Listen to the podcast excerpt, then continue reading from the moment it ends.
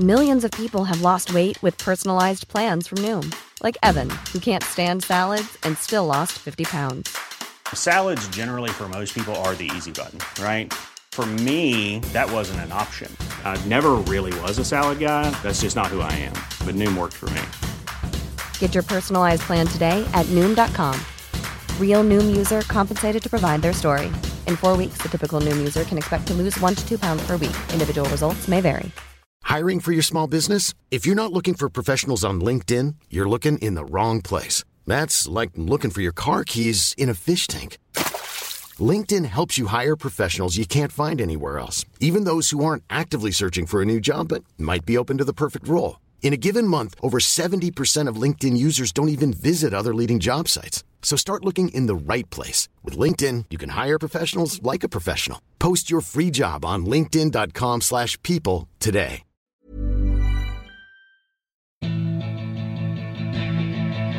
Delightful. That's fucking delightful. Delightful. Fucking good combination play. Time involved in the space. Good. Excellent. Hello everyone and welcome to another episode of the Roker Report podcast in association with the Sunderland Street Soup Kitchen. It's Gav back after the three nil win at Hillsborough over Sheffield Wednesday. Yes, we managed to uh, batter them in what was a rather emphatic first half display from Sunderland, and whilst we didn't take them apart any further in the second half, it was still a brilliant result, brilliant performance, and I'm over the moon to be sat here talking about it at this late hour for you lovely people. Joining me uh, is Chris. Hey, mate. All right, I'm I'm much relieved at, uh, at much doing relieved. that. I had many yeah. messages coming backwards and forwards uh, from uh, from the, the Sheffield Wednesday fans that I know, but to be fair, they were all just saying it was inevitable, so um, they they weren't surprised yeah. at all. Licking their wounds. Also with us is Martin. Hiya, mate. Hello, Gav. How are you doing? Are you feeling good? I am very well after after getting up at half past four in the morning to watch watch us win. Well, you know, it's a spring in your step for the rest of the day. You do look it. like a man who's got up at half four, to be fair, Martin. oh, I had a late night as well, Chris, as well. So, ah, uh, that'll be it. Yeah, he's been on the he's been on the pop, hasn't he? Oh well, you you have to, you have to though. You've got to enjoy yourself, and obviously we've enjoyed ourselves watching Sunderland. Like I said, just. Uh, A really professional performance, really. I I know when you when you start scoring rapidly in succession early in the game, that it's easy to get carried away. But that was about as controlled a performance I've seen from Sunderland in, in the Championship. Uh, what, should, I mean, we were expecting it, weren't we? Let, let's be honest. But even now on on the on the Twitter space that we did before the game, talking away at the lads, and I'm sat there and I'm going, oh, I'm not sure, you know, this is just. This has got the potential for us to do with Sunderland and, and slip up and, you know, but there was no signs of that from the first whistle. We were just brilliant. It was it was exactly what I think pretty much every Sheff Wed fan predicted and the majority of Sunderland fans predicted. It was just a rout where we were the we were the better side, the more talented side, the more motivated side, the the, the team with, with less to think about, both on and off the pitch. Up against a side who I cannot see them staying up. They are absolutely woeful, and I, I just feel really sorry for the fans. But it was it was inevitable, really, wasn't it? That we, that was going to probably happen. That we would we would be at least dominant. Maybe not, maybe not scoring lots of goals in a quick space of time like we did. But I was certainly expecting us to win by three or four goals, and we followed through on that. And we were yeah we were fantastic, weren't we? We were. First half, we started really well, and took the game to them, and you say it's you know it's an inevitable result, and Sheff Wed fans were predicting it. That always makes me feel bloody nervous. So I, I was, you know, fearing the worst really, because you know we we've been in that situation plenty of times, haven't we? Where on paper we should be winning, and you know we had the um the setback, I guess, on, on Sunday against Cardiff. So I think it was important to get three points, however we did it. But you know the, the manner of the the way in which we we started that first half was brilliant. And like we, we completely nullified any threat that they had, dampened anything in the crowd. And, you know, we've been in that situation previously, haven't we? Pl- plenty of times mm-hmm. where you, you kind of start the first five minutes with a little bit of hope and the opposition just score and then it takes everything out of it. And that's, that's what we did. And, you know, Tony Mowbray spoke after the game about how we, we'd started at Blackburn and given Blackburn a, a really good start. We sort of stood off them a little bit, and he said we, we wanted to avoid that Um, same thing happening. No, no, no, we did. We we did really well, and yeah, got off to a, a very good start. Yeah, it was, as I said, Chris, about as good a start as we've had all season, wasn't well, it? I mean, thinking about the, the actual start of the game, uh, if we look at the first, I don't know, might not have even been ninety seconds for the first couple of minutes, I actually thought, oh, hang on a minute, Sheffield Wednesday are up for this. That, you know, they kind of pinned us in for the first two minutes, all of, you know, it, was, it really wasn't long. It might have not even been two minutes, but they, they actually looked up for it. There was, they had a couple of things down the right-hand side, and they, they were, seemed to be getting to the ball first. And then on our first journey into their half, their goalkeeper actually did a mess. He started the whole thing off, actually, their goalkeeper, went back to their keeper. He played a really dodgy pass out, and that's when Job got brought down, and we got the free kick that led to the corner that Ballard scored from. But actually, for, for those first two minutes, actually, Wednesday had us kind of pinned in, and then we got out, and, and basically we scored the goal from that corner, and that was it. But, you know, we talked about it during the preview, and I think you, you lads probably talked about it on the Spaces, that the position they were in, that's all it was going to take, us to take the lead, and then they were just going to crumble. And, you know, that, that that's exactly what happened. And, I mean, just look at the corner. The, you know, the corner came in, and Dan Ballard ran past three Sheffield Wednesday players who just watched him. They just watched the ball, watched Ballard, and didn't put two and two together. I mean, but and that's the type, that's where Sheffield Wednesday are. And Dan Ballard, I mean, not sure what would have stopped him, actually, because, you know, he was kind of eighteen stone of just sprinting into the box. I'm not I'm not sure what it would have taken to actually stop him, but they just watched him do it. And then I think the header, to say it was a header, I think it actually came off the side of his face. I don't think it was the most elegant header he'll do in his in his life. It all counts. Um, oh, exactly, exactly. As long as it was on target from that distance. And just kind of going back to, you've already talked about Wednesday. And if I was a Middlesbrough fan or a Leeds fan watching that, I'd be embarrassed that Wednesday took a point off us. Yeah, they they are so poor. On the header, uh, Ben Oliver on Twitter has said, I know it was Clarke's night, but that header from Ballard was fucking beautiful. Like a fat lad at the end of the night eyeing a kebab. His eyes never left the ball. I'd love to see a slow motion replay of it, of his face when it came off the side of his face. and, and when it... I want to see a fat lad eyeing up a kebab at the end of the night. Maybe me tomorrow when I go out. I'll film myself in about an hour's time. If you want.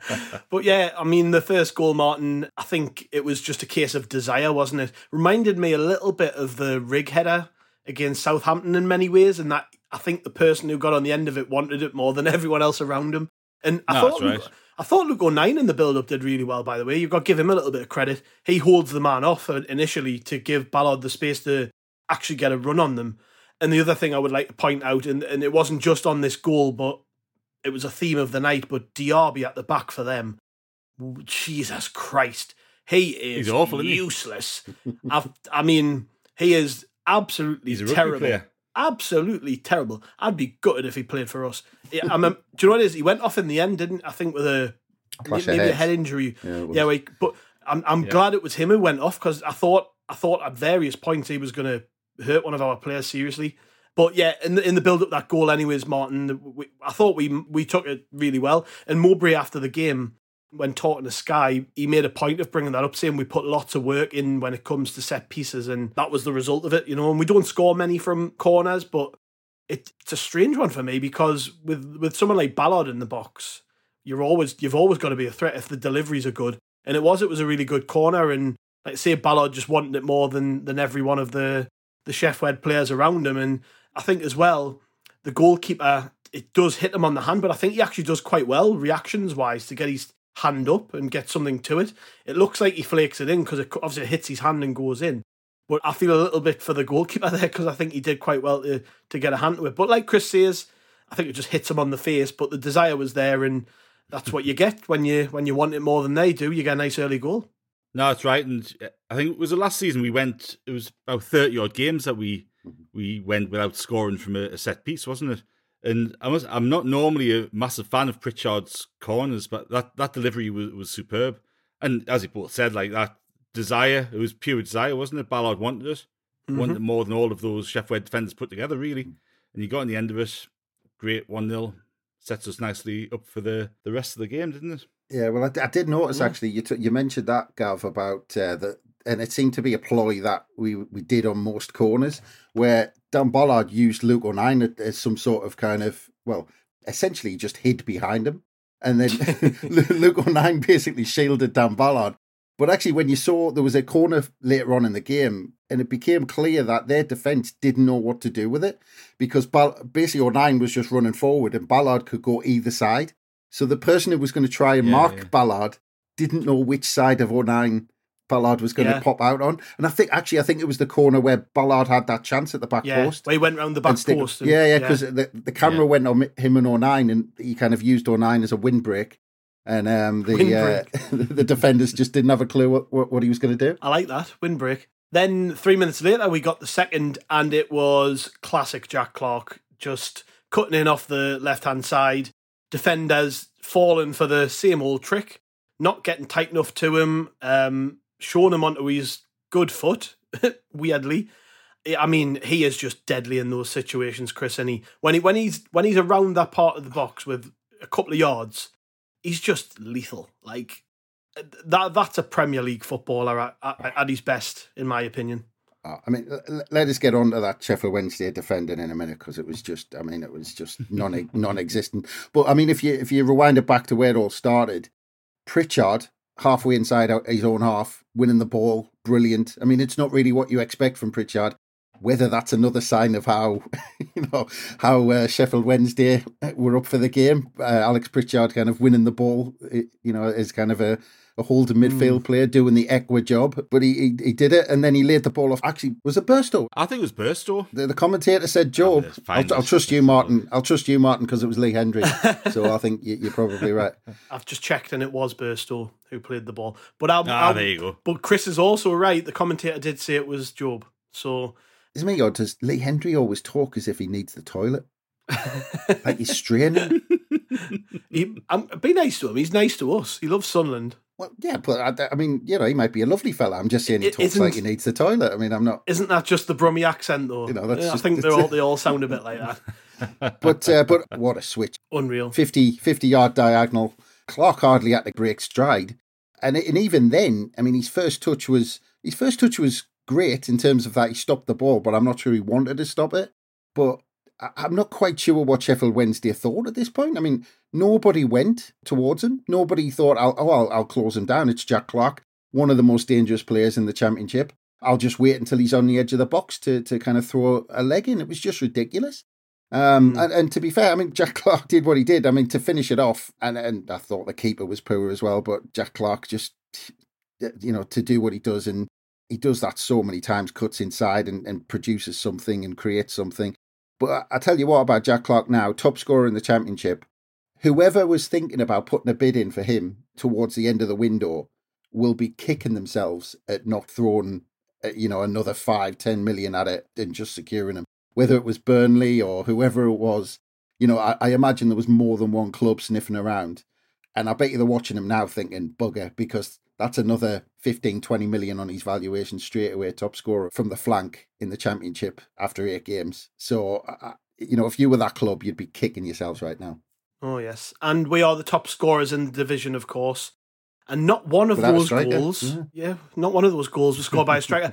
It, it was a fantastic goal. Just, I mean, yeah, you, obviously we can sit and point out things that Shef Wed did wrong, but Jack Clarke did everything right. It was just gorgeous, just...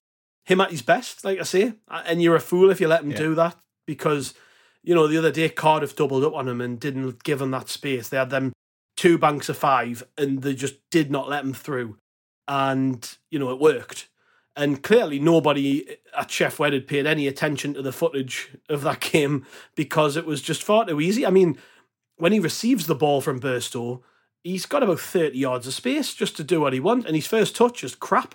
But he's got that much time. He's got time to adjust himself and then bring it down and dribble. And yeah, I just think um, that's the reason everybody's talking about Jack Clarke because there are not many footballers who can do what he does, which is just be devastating when given the time and space to cut inside. It's I always think about this, Chris, and I, I say it all the time on pods and Twitter spaces and to, to other people when I'm just talking about Jack Clarke. But I always re- remember something you said about him where you said he's like that annoying kid at school who had one trick but they were really good at it. He is. Yeah. You know what he's going to do and they just cannot stop it because he's this, he's gangly, he's quick, he's just got better feet than the players he's running at. They can't adjust themselves quick enough, and then you blink and then he's shot. And he's got that, I mean, he's got that much power and accuracy on his shots that even though it, it's a, yeah, fair enough, close the space down. But then the power and the accuracy of the shot on top of that, they don't know how to live with it when he gets yeah. the shot away. He does that thing as well where he just gives the defender a glimmer of, he just gives the defender like a glimpse of the ball, and it sells the defender every single time. He just gives them, it, it, it almost looks like he's knocked the ball too far every time, but mm. he's always in control of it. And it's, it always gives the defender hope that he thinks, oh, I've got it. And by the time they stick a foot in, he's gone, he's away. But he always, that's the thing, he's always got, he's always got control of it. But from afar, when you're watching him, you think, you keep thinking he's almost done it too far, but he's always on the edge of just giving the defender half a chance and making them commit, and then and then that's yeah. it. He's away.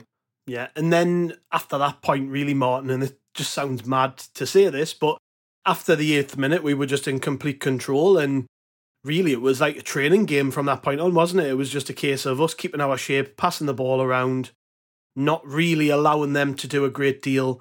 It wasn't like we had chance after chance, but it was just pure domination, really, and I think that coupled with the apathy surrounding Chef Wed, and their fans were booing and even joining in with the Olays when we were Olaying thirty odd minutes into the game. um, I, th- I think it was important to play that way. Like, I know that naturally, with, and we'll, we may get on this in a little bit more detail once we finish up talking about the, the match action, but I think naturally, you, as a fan, you want to just see more, like more goals. Come on, get the fourth, get the fifth, get the sixth, get the seventh. But yeah. given we play again on Wednesday, I think that was the perfect approach to the game, just to settle it, calm the game down, make sure that we did not let them get a foothold.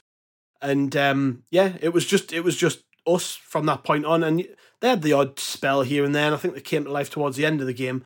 But after that two nil point, which was literally eight, nine minutes into the game, it was just all us, wasn't it? It was, and I think um, Sheffield Wednesday started off with a three at the back and tried to push the wing-backs up to push Clarke and Roberts back, and obviously that, that didn't work, and I think they changed after the second goal, didn't they? Yeah, well, I think O'Neill on the on the post-match interview mentioned that, didn't he? He said that we'd noticed they were doubling up on Patrick Roberts on one side, which just gave Clarke loads yeah. of room on the other. It's interesting with, with Clarke's form, just going back to Clarke, because he, he deserves to be to be talked about, but how much do you reckon it's down to Ahmad not being there, that we're actually using him a lot more? Because last year, like I would I would say maybe seventy percent of our play went down that sort of right-hand channel, didn't it? Mm.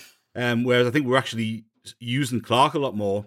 And you know, Roberts is potentially suffering from that because he, he's not seen as much of the ball this, this season. But like I think if, if we actually looked at like heat maps and stuff like that, I reckon we'd see a lot more of our play going down the left compared to last season. And that makes it more difficult for teams to defend against because, you know, we've got threats on either side, whether it's Barr on the right-hand side or Roberts. But, you know, get Clarke in some space. And if you got him with a few yards to run at you, he's so dangerous. And, like, he, he has taken a step up from, from last season. You know, yeah, you can definitely, yeah. Uh, completely agree with, um, with with Chris. You know, the, the Premier League teams who were looking at him will be kicking themselves for not splashing out an extra five or ten million. But his, his value is going to go through the roof. Craig said in, in, in our chat, and he like he'll be Premier League next season with or without us. Hopefully it's with us. But, you know, we'll get an extra ten, fifteen million quid compared to what we, we would have got in the summer if if and when we sell him.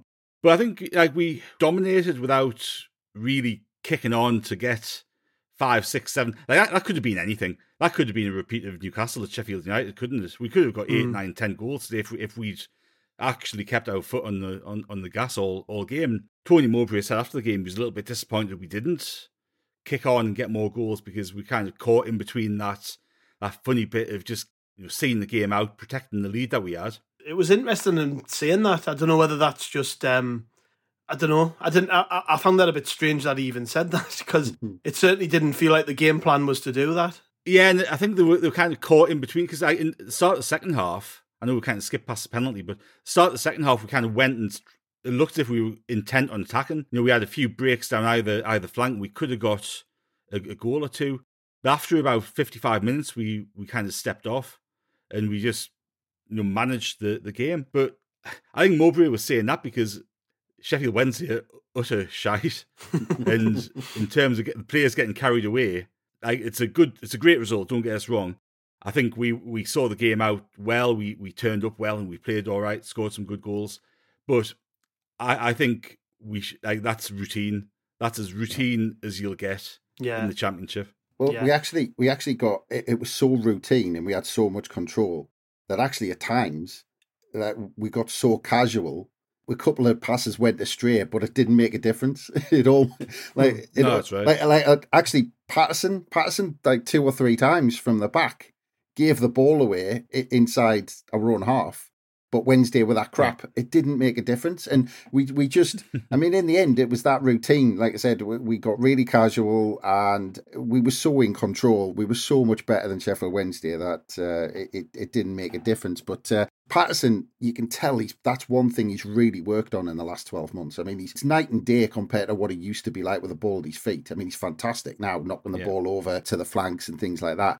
But, you know, against a better side, he needs to, and I just hope it was just a bit of kind of, you know, apathy because of who we were playing and the game it was that uh, it, it ended up a couple of passes going astray like that from the back. But uh, hopefully he's, he gets more on the ball with uh, some of the teams who might take more advantage of it. Yeah, it was like he was playing with flip-flops on at times, some of them passes in the in the first half. But yeah, we'll let him off, we'll let him off. Uh, the third goal, we cannot skip past this because whilst it was a, a fairly well-taken penalty by Jack Clarke this time, The the way we won it, Burstow, with that turn and flick. Nice little spin. Oh, yeah, yeah absolutely done him. It was lush. I mean, before we talk about the penalty, I guess, now we're mentioning Burstow, that was his best performance to date by a mile. Yeah. We were talking in the preview about bringing him out, maybe, and I'm sure the temptation was there with Mowbray. But something you said, Chris, rang true, I think. Y- you said, you know, I, th- I feel like Mowbray's going to stick by him because this is a game where he can maybe shine against poorer opposition. I think you... He said he could maybe get a goal, and obviously he didn't, but he did everything but get a goal, really. His movement was fantastic. His work rate on and off the ball was brilliant. Like I say, I think he got the, uh, obviously he got the assist for Clarke's goal, uh, if you can call that an assist, I suppose. Great pass and all that. Can you call it an assist for the third, the the turn? Is that? Is, he will, I think in, he will. Yeah, he, I mean, he it'll, won the penalty. It'll go on his, it'll go on his stats. Of course it will. Good performance from, from him. And like I say, we we were... kind of expecting him to come out, but I think that decision not to bring him out was vindicated in the end. Yeah, it was. It was. And I, I was quite glad when I saw the, the, the team sheet because, like I said, we, we talked about it during the week, and I thought this was a, a good opportunity for him to get a couple of chances in goal. And, well, the hope was he was going to get that uh, first goal and, and get off the mark. But to be fair, I think, I think he'd be feeling really good about himself. He did everything right. I think. Again, it's just something we need to add to our play because perfect, you know, we routine win as we, as we're talking about, but. I think the the extra thing we can add to our game is Burstow running towards goal. Um, he did everything right coming away from goal. He held the ball up, lovely touches. He just looks a good player. He, he just, mm. and, and once he gets into it, the more and more he plays, the, the better he's going to get. And he, he seems to have everything. He can hold the ball up. He's got a good pass on him. He's got a good touch. But I, like I said, I just think as the season goes on and we get used to playing with different systems and we get used to playing with the, the system where Burstow is that person, that point man up front. If we can get him running the other way towards goal, you know, it'll just add an extra dimension to our game and hopefully hopefully we can get that up and running because um, the runs forward seem to come from Job more than more than Burstow in behind. It was him running from deep rather than yeah. Burstow playing off the last man. It was something slightly different. But yeah, I mean, just, just on the penalty, I mean, uh, Robertson Hume down the, down the right-hand side and... Yeah. We've talked about it before, that it's nice to see that, and then you mentioned, Martin, obviously Ahmad not being there and yeah. how things are going with Patrick Roberts this season, because he's he's yet to start, I think, this season, really. He's He hasn't got going yet this season. He will at some point. And it was a good example of something that Trey Hume didn't have to do last season as much, where he, he didn't have to go on the overlap as much, because Roberts had his mate, Ahmad, who was doing his one-twos and things.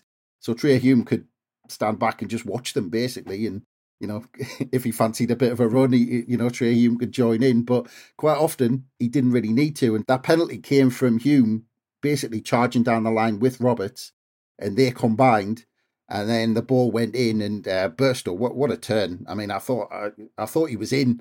I was kind of on the edge of my seat, you know, yelling at the screen for him to hit it. And then obviously when he went down, I was I was shouting penalty, but. Uh, Yeah, I mean, obvious penalty, definite, you know, nailed on penalty. Um, but yeah, it was good. It was good to see him get, you know, receive the ball like that and have you know, in his mind that he wants to, he basically wants to go to, to goal. It's it's that, you know, it's that instinct that he thinks, receiving the ball, turn, yeah. I want to get a shot off. So yeah, it was all good. It was all good. And, and the pen, you know, I, I'm glad we've got a penalty taker, actually. We didn't seem to ha- get one for quite a while, and we've got a few this season. Clarke said in his post-match after the, when did he last score a penalty? The one where he sort of scuffed Blackburn, it. I think. Blackburn. Middle, uh, against someone. Uh, yeah, he, after, yeah. yeah after, after the game, he was... It's talked about it, and he said, well, I think every other penalty taker we've got is either injured or have left the club, so I'm just kind of left with this responsibility. But, you know, how many's that he got now? Three, three maybe? Three this season. Yeah. yeah. yeah Three so, penalties, yeah. Yeah, so, um, yeah, we finally got a penalty taker, and, I mean, it, it, Clarke's just becoming a, a, a real professional footballer now in terms of just the way he carries himself. You don't. When he first arrived here, he, he looked like an inexperienced um, kid full of mistakes. And now when you watch him on the pitch, you're watching a fully fledged player who really believes in his ability. And it can be something as great as that first goal where he cuts inside and hits it and the keeper's got really no chance to get it. And then there's the other side of it where it's just where you want him to just score a simple goal and he puts the penalty away and, and, and turns around and celebrates with his mates. I think he's, you know, when, when I always f- think back to the discussion around the amount of experience that we lost in the summer. And I just wasn't fazed because I thought, well, these lads have been through everything. So they're now the experienced players. And while Jack Clarke's not twenty-eight, twenty-nine, thirty year old, he's played in some massive games for Sunderland. And really, his age has no bearing on the way he carries himself on the pitch because he's every bit the experienced professional now, in my opinion, Martin. I think you've got to give the lads... And another one's Dan Neil, who again was brilliant. One of his best games again. I think he's been outstanding all season. But these aren't old lads. They're not like they're not like twenty-seven, twenty-eight, twenty-nine. They're starting to get into the twilight of their career. They're still relatively young. But on the pitch, they play like experienced heads. And I think that's a lot to do with the club just giving them the responsibility to say, right, we want you to lead this team now. Now that this lad and that lad's left, you're you're you're the main man on the pitch. And like I say, you, you, you're reaping those benefits in every game because they're just standing out like a sore thumb now. They're taking up that mantle of just carrying the, the rest of the team on their shoulders at times. And that's why Clarke's getting so much attention is because, yes, he's scoring the goals, but he's playing like a, a top-class footballer. Well, he is a top-class footballer, I think. Um, it's it's becoming perfectly clear, isn't it? He's, mm. he's absolute quality. Um, but I think like he's the he's a poster boy, isn't he, for our approach to... to developing players and giving players responsibility, giving players game time. Like he, he barely misses a, a game. Like I, you know, he, he went through all of last season without, and he had a bit of an ice pack, didn't he, on his, his hamstring or his thigh when he came off. Yeah, let's let's hope that's uh, not too bad. Yeah. But um, like he's, he, I'd say his his development since he came, what eighteen months ago. He's only been at the club eighteen months, really, hasn't he? His development in that time has been astronomical, and it's purely by being being given exposure to first team football and not being judged on one bad performance or one one loose pass. He's been given time by the club and by, by the supporters, and you can see now that, you know, and like we've talked about, haven't we, in the past, like we, we don't know, and this applies to a lot of other players. It applies to Bellingham, it applies to Ekwa, it applies to a whole host of them. We haven't got a clue what their ceiling is. Like Jack Clarke, he's twenty-two, twenty-three at the end of the year. Yeah, if he continues his development, he could be playing for Real Madrid in a couple of years' time. And I don't say that taking the piss. Like he's he's got that much potential, and he's that dangerous. He's got, you know, great attitude. He's taking on the responsibility. Like we used to have players like George Honeyman coming into the into the side, making tenth appearance when he was twenty-three, and now we're giving these players who are twenty-one, twenty-two, they've got fifty, one hundred games under the belt. You talk about Dan Neil, like he's got so much football experience now, as you say. So like experience to me is, is minutes on the field in first team games. It's not necessarily age, and you get that know-how and you get to understand how to, to manage games at different points of the, the ninety minutes. And I think, you know, talk about Dan Neil, he's been superb this season. He's another one who's taken a step up. You know, if you go from the end of the um, the League One season, like Alex Neil didn't trust him in the playoff final, I don't think, did he? He didn't. He left him out of the team at the end of the season because he didn't. Yeah. He didn't trust him. And you look at that. You know, say twelve, fourteen months later, he's an absolutely pivotal player in a team that's looking into the, the, the top end of the, the championship. So I think the, the development of Clarke and, and Neil and a host of others is, is brilliant, but it's, it's going to set us in really good stead as a club, isn't it?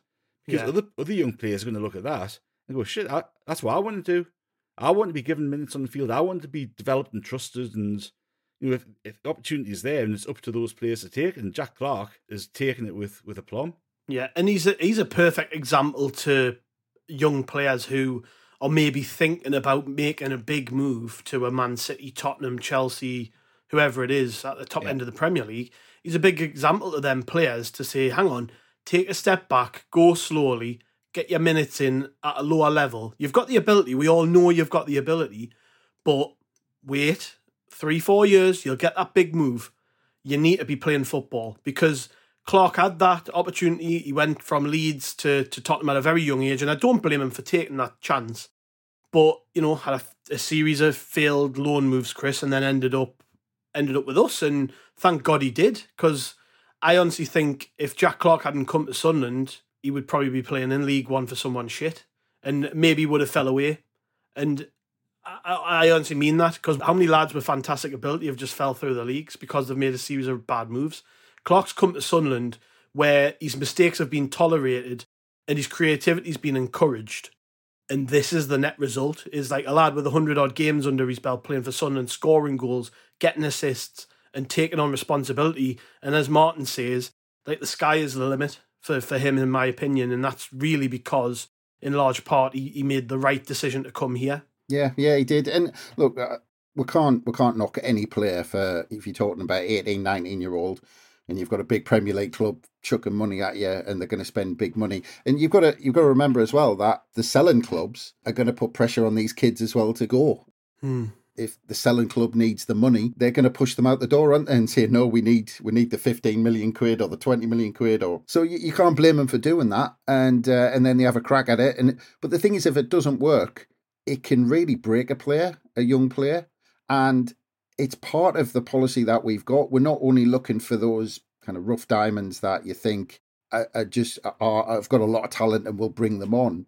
We're looking at those players who are a little bit broken, and not just physically, because, you know, we brought in Pembele, who probably would never have come to Sunderland if he hadn't had that bad injury.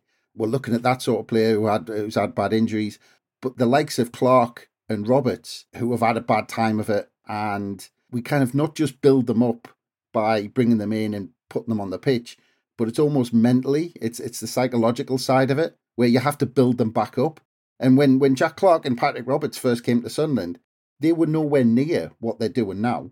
We had to almost kind of take these players who were a little bit broken, and we, we had to kind of build them back up into, into what they can be. And it was it was interesting as well, listening to Jack Clarke after the game, where he says, and and I think a few players have said this in the past, I heard it a few times last season, where they talked about Tony Mowbray and they said, he doesn't really concentrate on the defensive side of things. He basically just says to us, this is how we attack, you know, just go and do your thing, express yourself. And and I think you, one of you touched on it there, that you see, you look at the first half of Q P R, where Jack Clarke gets frustrated and nothing's coming off for him. But the way that we ran and the way that we do things, It's just, it's kind of, don't worry about it. Keep going, keep getting the ball, keep doing mm-hmm. what you're doing, because at some point it'll come off because you've got the talent, and and that's what he does. And like I said, I mean, we've turned these players' careers around. And again, listening to him after the game, I mean, we're enjoying watching him, of course, and we want to stay with we want to stay with Sunderland and all that sort of stuff. Wherever Sunderland goes, whether it's Premier League or, you know, whatever happens this season, we want him to stay with us. But he looks like, from where he's been, he's now enjoying himself and he looks happy. And I think that's, yeah. th- for, for being what he's been through, he, he had a low at a big club. I think he's just enjoying playing football and he's enjoying doing what he's doing. Yeah, second half, not really much to talk about other than really the way we approached it, I guess. And we've had a few comments on Twitter. Uh, Graham Gremlin in the machine, he said, great three points, great thirty minutes, but then we dropped down the gears and went into cruise control. The Owls must, must have breathed a sigh of relief when we went to just passing it around at the back. Should have been more, could have been more, if only we had been more ruthless. Uh, we had another comment from Alex at Spezial seventy-three. He says, along the same lines, do you feel we could have been more ruthless second half? There's there's a lot of that feeling from people, and I mentioned it before, Martin, you know, as a fan, you just want to see more goals, especially on the back of, uh, you know, people have noticed Newcastle battered someone, whatever it was, eight nine, nine nil the other day. You you kind of see that, and when you get your when you get your teeth into it, and you can see that they're there for the take, and you do want more. But I I actually, as a as a bit of a purist when it comes to football, I appreciate the way we actually managed the game. And I think, and we were talking about this the other week when we when we played Q P R, about the way that we saw elements in the performance that night of a team that might get promoted. I use that word quite a bit on that, on that podcast, because we, we found a way to win when we were crap. In this game, we saw a different side of that same sort of discussion around what successful teams do. And that was, with a good foothold in the game, we just managed it. And we've got another match in a few days. We play on Wednesday night, and it's going to be a tough game, that one, against Watford. And then following that, we've got Middlesbrough, which is going to be a big game and, you know, lots of energy. Were we right to just sort of calm it down second half, do you think, and and manage it the way we did? Oh, I think you can you can certainly say that with the, the games that we got coming up, it was the right thing to do. We came out with three points, and ultimately that's all that, that matters, really. But, you know, as I said earlier, Tony Mowbray seemed to be a little bit um, disappointed that we hadn't really gone for it and scored a few more. I, th- I thought the subs were a little bit strange, both in terms of timing and the, the subs that we made. And I kind of think it, it didn't really lend itself to us yeah. going after more goals. We've had a few comments again on Twitter about that. People saying they wish that we, they'd maybe seen a full half out of Rusin, a full half out of uh, Oshish, maybe got Barr on earlier.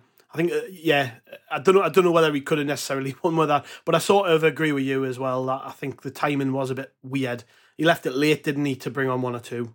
But, you know, I think, again, with the two, the two home games that we got coming up, which, you know, the, the home games for us are a bit tougher than away games at the minute, aren't they? We, we yeah. haven't got the space to run into and play the, the really natural game that we, we play. The only time at home this season we, we have is, was against Southampton, and they came at us and left all sorts of gaps for us to, to exploit, and I don't think Watford or Middlesbrough will, will do that over the next week. So, look, we, we've had a, a run of games, haven't we? We've had the, the Q P R game, we've had the Blackburn game in, in the midweek. We've had the game at home last weekend.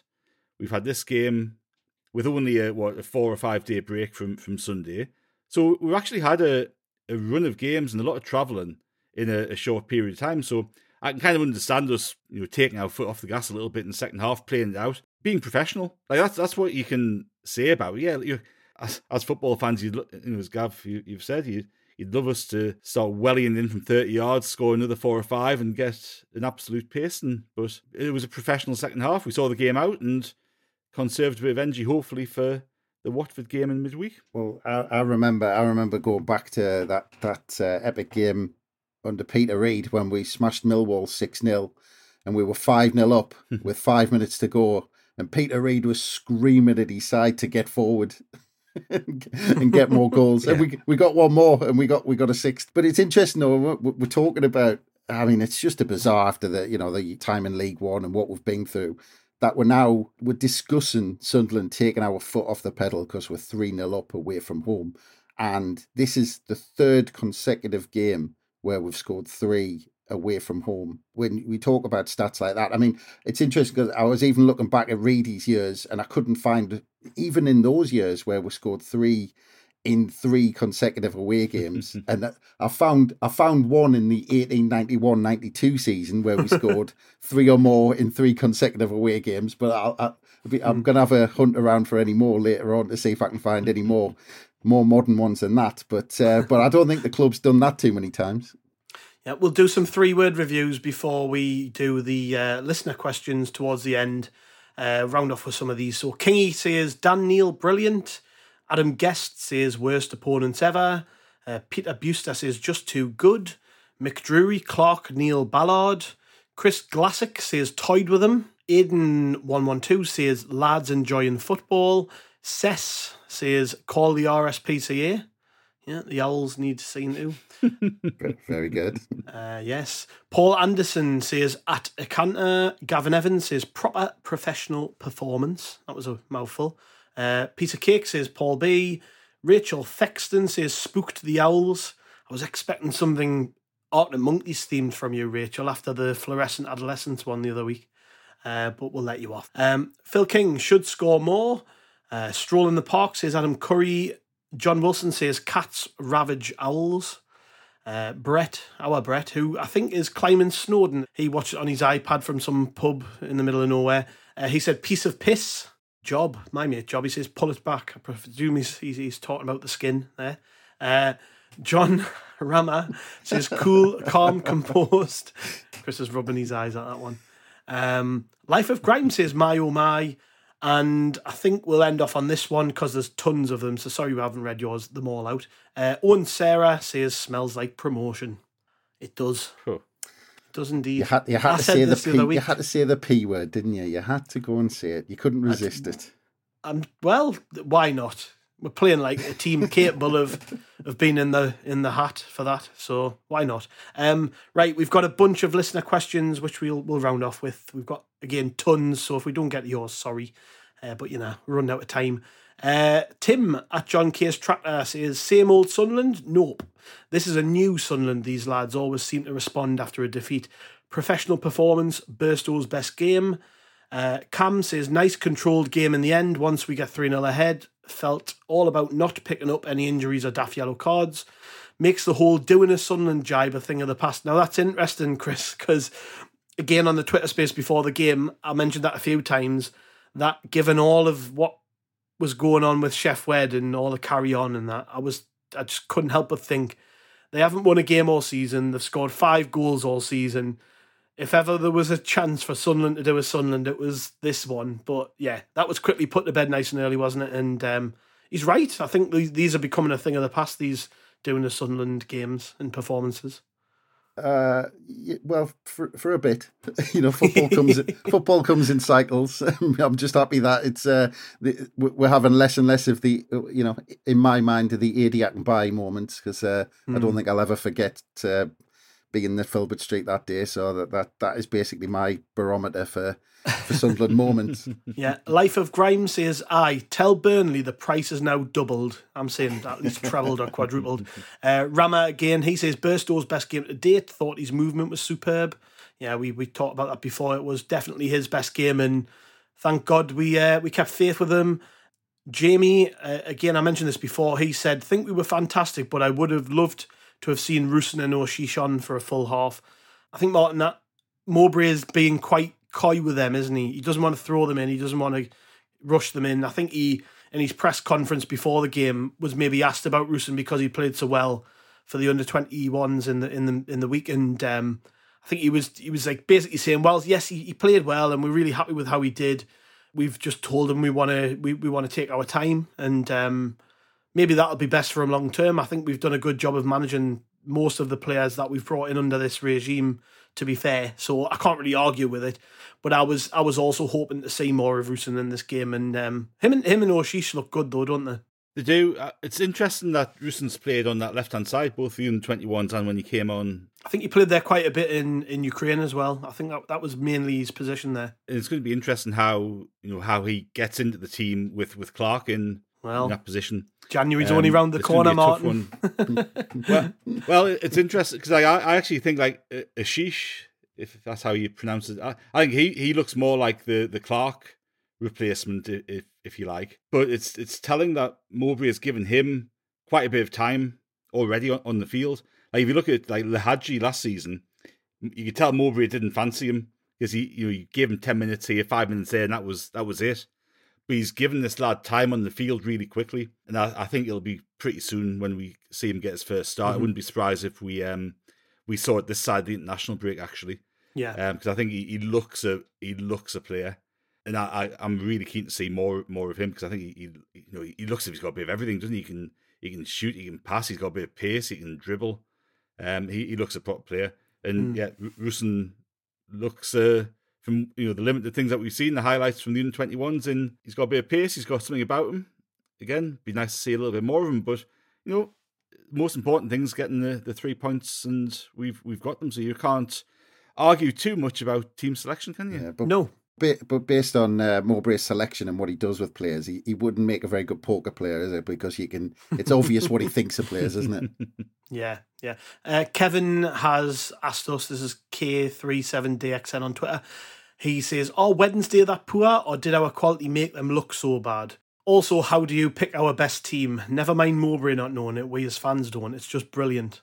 Go on, Chris. I, I, I tell you what, because, uh, you know, you're talking about Ekwa coming back in, who at the beginning of the season was vital to, to how we were doing things and how we were playing.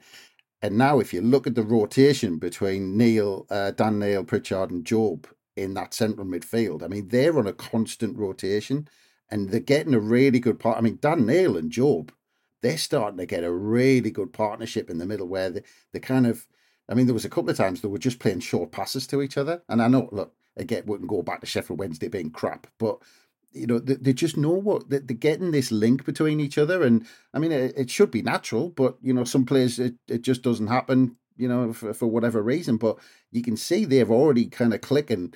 And Pritchard, I said, you know, in the summer when we're talking about the transfer window, talking about that central midfield area, did we need another body in there? Pritchard, the last few games, he's he's gone in there and he's he looked he's looked as sharp, I think, as he has done in any time he's been with the club. I think this is the best I've seen him play. This is his best run of form. Um, but he's playing with good players around him, and yeah. Pritchard's that type of player who becomes better because he's a clever player, and when he's got clever players around him, he he, he lifts his game as well. So th- those three in the middle, I mean, I. You know, Ek was fantastic. You know, it'd be, it'd be great when he's available and comes back in. But, I mean, you look all over the pitch. And and the other thing I wanted to mention, actually, when you talked about players coming back, talking about Dennis Serkin and Elise coming back at fullback, Huggins is getting better with every game yeah. he's playing. He's he he's, he he's reminded me. He he's reminded me of when Trey Hume came in last season and he took like three or four games to get going. And then once he got over that kind of first nervous kind of first set of games and he really got into it, he just started to kind of get better and better and better. And I tell you what, it'd be a tough call if you pulled Huggins out the way he's playing. We've had a post from uh, Stephen Etherington who says, can Huggins keep his left back spot? Uh, you know, I think people are starting to notice it, and it's with good reason. Um, I think, I think, yeah, the last couple of games especially, he's been really, really good. And he was a good player before he arrived at Sunderland and just had lots of injuries. And I think whilst it's great he's in the team, Huggins just has to concentrate on, yes, getting minutes in and, yes, playing, but also staying fit. If he can get twenty, thirty games this season, I think he'll be happy, given the way the last couple of years have gone from. Oh, yeah. Um, but, you know, yeah, I'm really over the moon with him, and um, that's what you want. I keep saying this. You want competition in every every spot in the team. And the fact he's went over there, maybe looked at it and thought, I'm not going to get much of a look in on the right. We've just signed this lad from P S G. Trey Hume is the mm-hmm. probably one of the first names on the team sheet. Maybe I've got to make a play for this left-back spot where the other two lads can't stay fit. And, um, you know, good luck to him. If, all I want is for the best players to be playing and, and you know, lots of competition. And looks like we've got it. And in the absence of Serkin and Elise, he's taking his chance. Um, Paul Summerside says, playoffs looking a good bet. Can we push on for an automatic spot? What needs to change to do this and where can we strengthen? I'll take that one. I think playoffs do look a good bet. To make automatics, it's very early, isn't it? That's the thing. We're only like, I don't even think we've played ten games yet. And it's not like it's Hugo. Just, yeah. I, I, I, whilst I, I do think promotion is certainly doable, um, I wouldn't be making any bold predictions quite yet because so much can change. The good thing about us is, is that we've got so many players to come back. Good players too. So while Paul, Paul's saying what needs to change for, in order for us to do this and where can we strengthen, I think we just need to get people back fit and have them options and, again, keep creating competition in the squad and just keep keep doing what we're doing, really. And I, I don't, I, I keep saying this, but I don't think there are many teams that can live with Sunderland the way we play when we're, when we're in full flow. And it's showing in the results, but obviously we've got to brush up on the home form. I think that's the yeah. big one. That a game plan for sides who park the bus at home, I think, and that's the difference, yeah. I think, between automatics and playoffs. Hmm. Rob Ellison says, we wanted nine. Burstow's best game so far. Professional, easy performance. Rest up for Wednesday. Boxio Pats says, Mickey Gray giving Mowbray credit for the recruitment. Lol. Not sure he understands how the club works at the minute.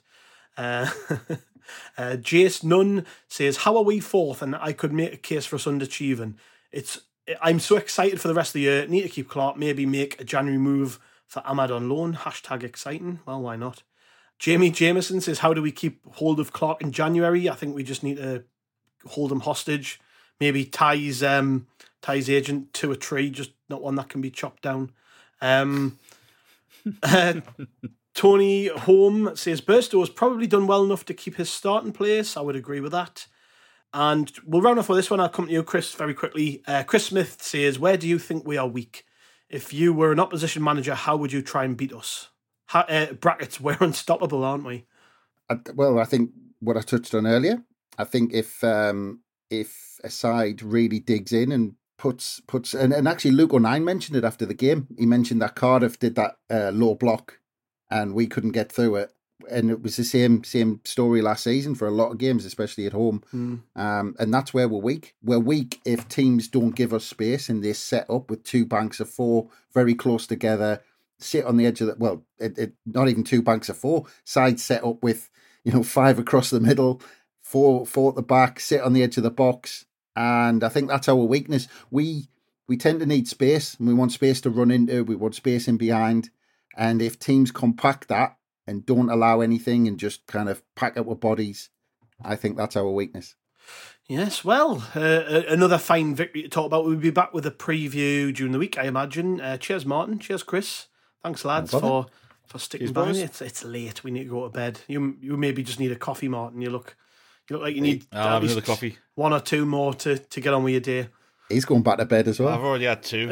yeah, get yourself, I'll get yourself back to bed, why not? Um, thanks to the listeners. Make sure you pre-order that book we keep telling you about. It's available on the Love Supreme website, and you can get the link at the top of all articles on roker report dot s b nation dot com. It's S A F C three sixty-five. Will be out in the coming weeks, hopefully, so keep your eyes peeled for that. And uh, yes, we'll be back before Watford, so we will see you later.